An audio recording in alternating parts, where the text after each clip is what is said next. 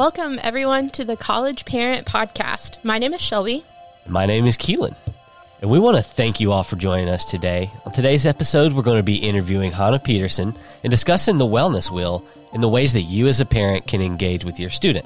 Let's go ahead and dive into some of this. Welcome, Hannah, to the College Parent Podcast. How are you doing today? I'm doing great. Thanks so much for having me. Awesome. Well, Hannah, we'll just go ahead and jump right in. Um, could you give us an overview of the wellness wheel?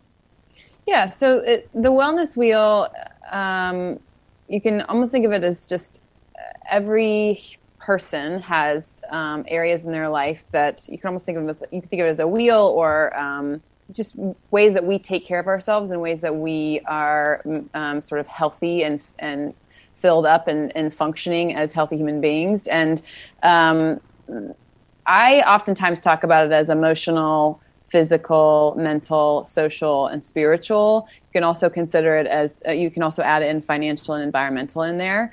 Um, which really, if, if you kind of think of it in a wheel, um, if you are taking care of yourself on all of these levels emotional, intellectual, physical, social, environmental, financial, and spiritual then you'll most likely, if all of those areas are getting attention and care in your life, you're going to most likely feel, um, generally, everyone's going to feel pretty balanced and like they're doing well. Yeah, I think uh, you make a good, a great point in that to you it sounds like maybe five of those are really salient in the way that you talk to students, mm-hmm. and these these seven feel like maybe to different students or different parents they feel like they you know maybe financial matters more if they're paying a lot in mm-hmm. student loans or anything like that. When we're mm-hmm. when we're talking with parents and as parents hear this what would you name as like ways that they could see what their students need to hear from them? How could they ask these questions to say like hey are you well x? How do they broach that topic? Yeah so i think that's a really good question and it's going to vary. I think that um, every family system have different communication styles.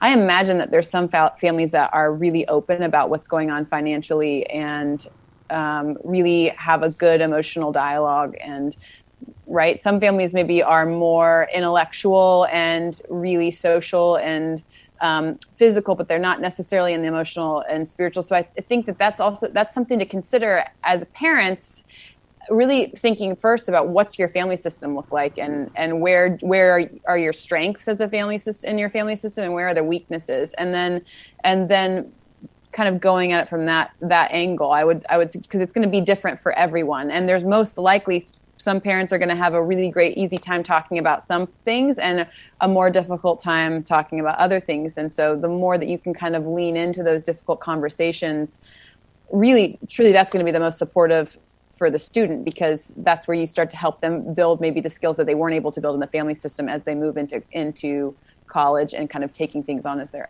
on their own. I also think it's something um, it's important to consider. You know, maybe as a parent, you notice that you have an easier time having a conversation about emotions, and your child ne- doesn't necessarily want to talk about that. So there also might be a difference in what each what a parent might see as important and where they feel like they want to they want their children to be their students rather to be um, strong and full in their buckets. And maybe their students feel really confident about that and they don't they don't really feel like that's what needs attention in their life. So i think that's also another thing to consider when talking to students is what's important to the student not necessarily what's important to the parents because that's going to make a big difference for them too. Um, does that answer your question? Yeah i think it i think it definitely does. That's a I mean, I think that's great advice because even when I go home for breaks, my parents want to talk about things differently than I do. So it's great to hear that even at this age, like I'm, I'm 29 for context, uh, even for mm-hmm. this, like we need to hear those things. So that's really good. You did a, a, cursory glance and look over this. Could you talk about the seven components of the wheels for us, just for more context?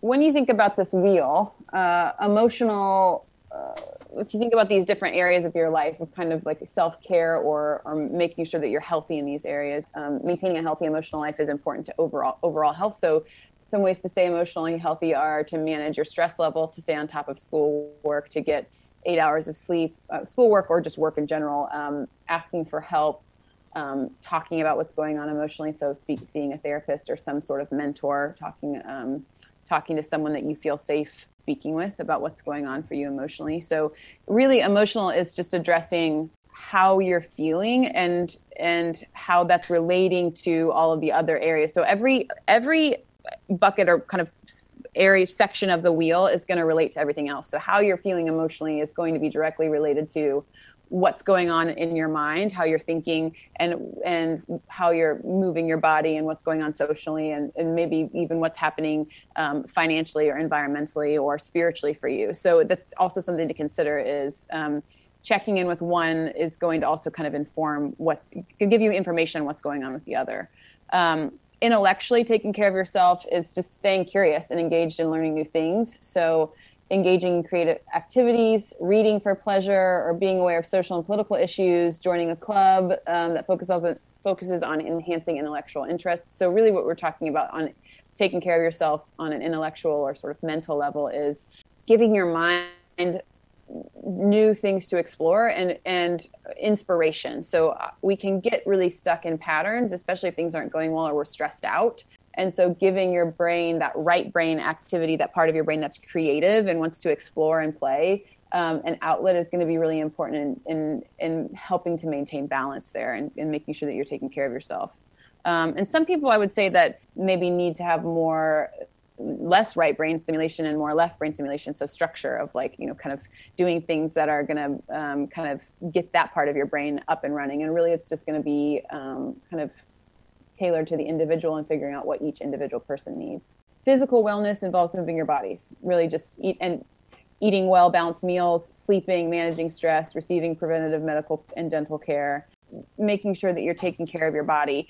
And something to consider with this, especially for college students, they're coming out, a lot of students in high school, uh, middle school, high school, their sleeping patterns are just kind of really challenged because their tendency is to want to sleep in because they are night owls. When you're at that age, from a brain development perspective, they're night owls. But they're being asked to wake up really early, and then there's still there's still this urge to there's still this urge to stay up late, and so that kind of kind of see that happening in college too, where there's this the sleep patterns get really messed up, and that is that affects everything. So the more that sleep hygiene can be addressed for everyone, specifically college age students and high school. I mean, anybody who's got brain development going on, specifically like middle school, high school students. So, so, so important. So, if, you, if there are any parents out there, just the more that you can do to support um, healthy sleep hygiene, the, the, the better from from my perspective. Are you saying naps are okay, Hannah? If they want to take I'm a nap? I'm saying I'm saying that if you have yeah yeah if you if you need a nap you need to take a nap yeah and I mean there's plenty of I also teach yoga and I've led mindfulness here on campus and if somebody falls asleep that just means your body needs to fall asleep you know it's kind of like I had teachers in high school thank goodness that if someone fell asleep in class you didn't really necessarily get in trouble because that's just what's going on in your body you just physiologically that's what's I mean it's just important for students to be getting sleep so and you're um, not yes, just lazy. Oh, That's so important. You're no. not just lazy for taking no, a nap. They're no. important. It's, yes, I think that's that's it's it's interesting. This sort of productive, this productivity mindset, this goal oriented mindset can get in the way of self care, and it's just resting and taking naps and sleeping and making sure that you're getting what you need and listening to your body is really important. Now, if you're sleeping all the time, that's something to be paying attention to. So, I, I mean, and I'm saying that from a physical perspective. You know, if you're not, if there's if there's an imbalance in any one of these, your body is going to give you information. And if you're if you're tired all of the time, then you know maybe there's some other there's some other things that need to be looked into and tended to so that's that's something to consider although i will say that you know the older i get the more exhausted i get on regular i don't know i don't know that i ever feel fully rested anymore um, i don't know about you all but um, so social is another. Uh, so we've talked about emotional, intellectual, physical. Social is social wellness, having a strong social network.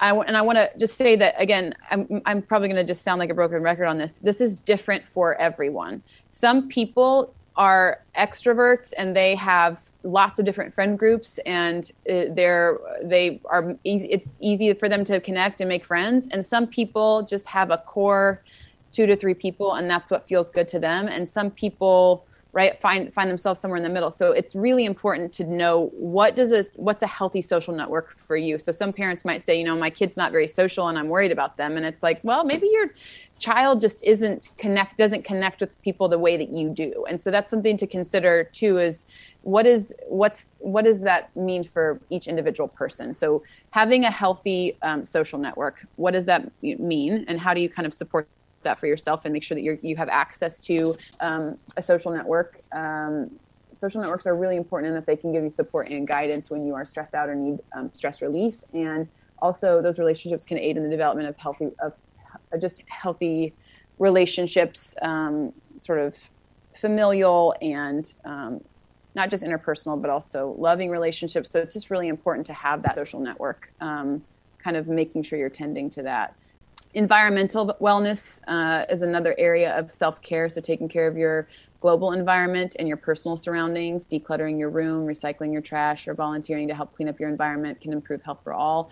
I mean, getting out in nature, science, it's science, scientifically is proven just to help calm the nervous system. So, going for walks, getting outside, making sure that you're waking up and getting some of that early morning sun on your on your retinas is really really important with um, just making sure you're feeling good but also just making sure you're in touch with the environment and your your natural surroundings is really good for your well-being financial uh, health is another area so making sure that you are living within your financial means um, you're planning for future financial health and creating a budget and learning how to be a good consumer so again that's going to be different for everyone I don't know that this is something that's really covered for a lot of students. I think some students have families that really have managed that for them for a long time.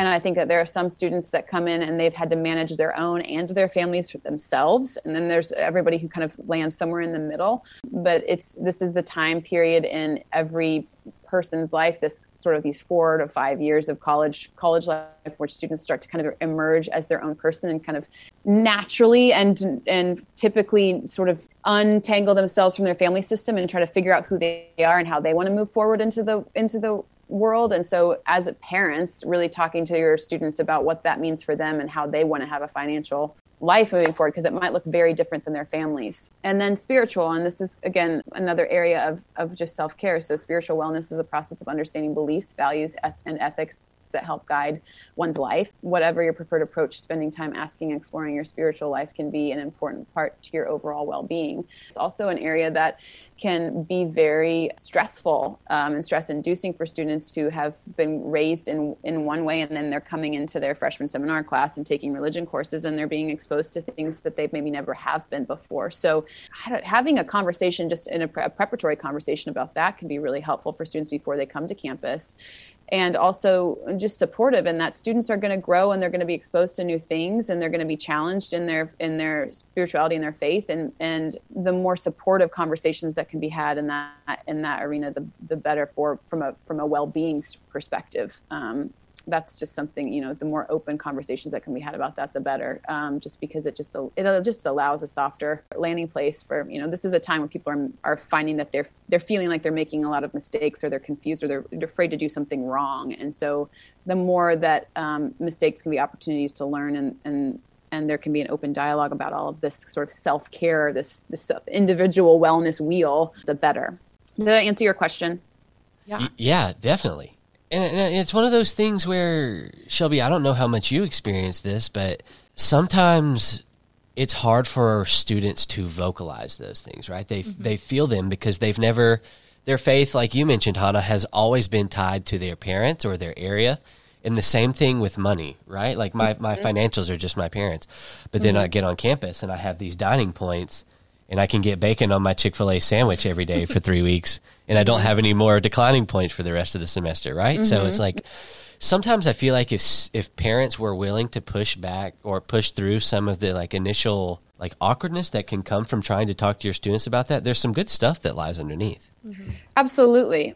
I, I, will also say that there it's very true, especially in this in this age range, this sort of final years of the prefrontal the, the brain development stage. You know, we've got this prefrontal cortex. There's a, a pruning process, so they're moving out of puberty when they sort of people have these explosive, you know, like like outbursts, and they're feeling one thing one moment, and the next like just you kind of like turn a sharp corner, and then you're feeling something entirely different the next. Right, that's kind of all toning down. There is still this kind of final forming process that's happening in the brain, which just means that students are going to make mistakes. It's just part of the way that it's going right now. For you know, in, in I mean, we all do for the rest of our lives, but right now there's a it's a huge it's a learning curve. It's for a lot for some of these students in a really big way, which just means that students might come to campus and freshman year, sophomore year, junior year fall flat on their face. You know, they might spend all their points and they they'll be like, I didn't have this problem my freshman and sophomore year why in my junior year am i having this problem? It's just part of each individual student's process. And so I, I, also would encourage parents to just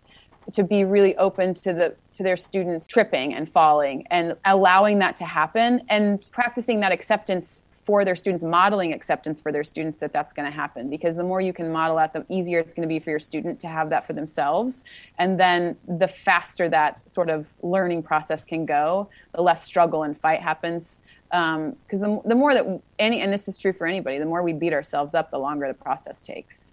So the more we can support ourselves and each other through that sort of learning process, the better. Something you've said a few times that I can really appreciate is um, that this is different for every person, for every family, for every student um, that we work with and that you get to interact with as well. But if you had to pick three specific components of the wellness wheel that you think parents should talk about with their students, what would those three components be?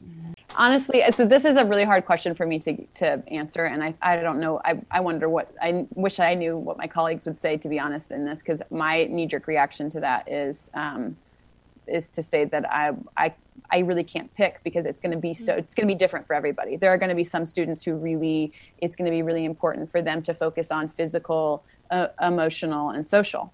And then there's some students who really focusing on financial is and environmental is going to support their emotional intellectual and social. My my answer to that question is having an honest conversation with your with oneself and with your student about what are the areas that if they aren't do, going well everything else is falling apart. Mm-hmm. And then that's what you can choose for yourself to make sure that you are you are tending to. I would say that the majority of people if i had to pick an answer the majority of people need to be addressing physical self-care so that is that's just and that sometimes physical care is making sure that you're brushing your teeth and you're eating regular meals and you're showering at least a couple times a week right? Like that sometimes that's the most you can do but it's it's like kind of figuring out what you have to do to make sure that you are functioning at you know you can get up and go to class and and you're able to move about in the world and do what you need to do what are the things that you have to do i would say that physical is really really important i would say that for some students I would say that every student social is going to be really important, and I kind of want to have I kind of want to lump social and spiritual in together because I think that mm, those two things can go hand in hand. They can really support each other. So, but I would say that social for sure needs to be managed, um, especially for college students.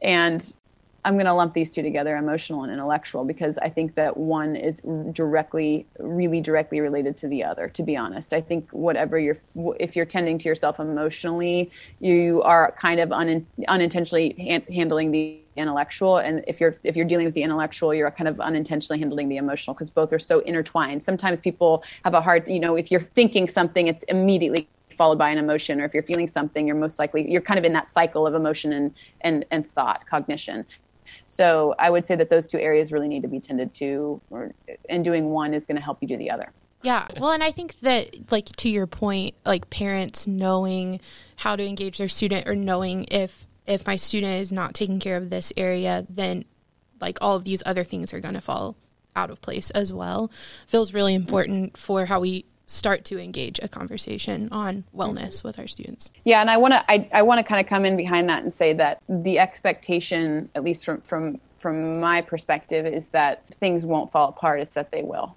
And that that is just more information on on kind of self-care and what's what needs to happen and how to adjust course moving forward. Every single human being no matter the their age is going to cycle through things being together and then things kind of falling apart. And it's not the expectation hopefully for parents is not that their students are going to hold it together. It's that their students they're going to drop some balls and they're going to have some breakdowns and things are not going to go well for them um, at some point in their college experience and in their life. And that our job is not to protect our students students in general from from tripping and falling. It's to kind of walk with them through that and and remind them that that's part of their process of just being a human being. That's really good. That's i like that. And we're not something i, I like that you listed five because i don't and, maybe you can correct me. I, I, feel like as you go through time certain aspects of the wheel become more salient right? I mean mm-hmm.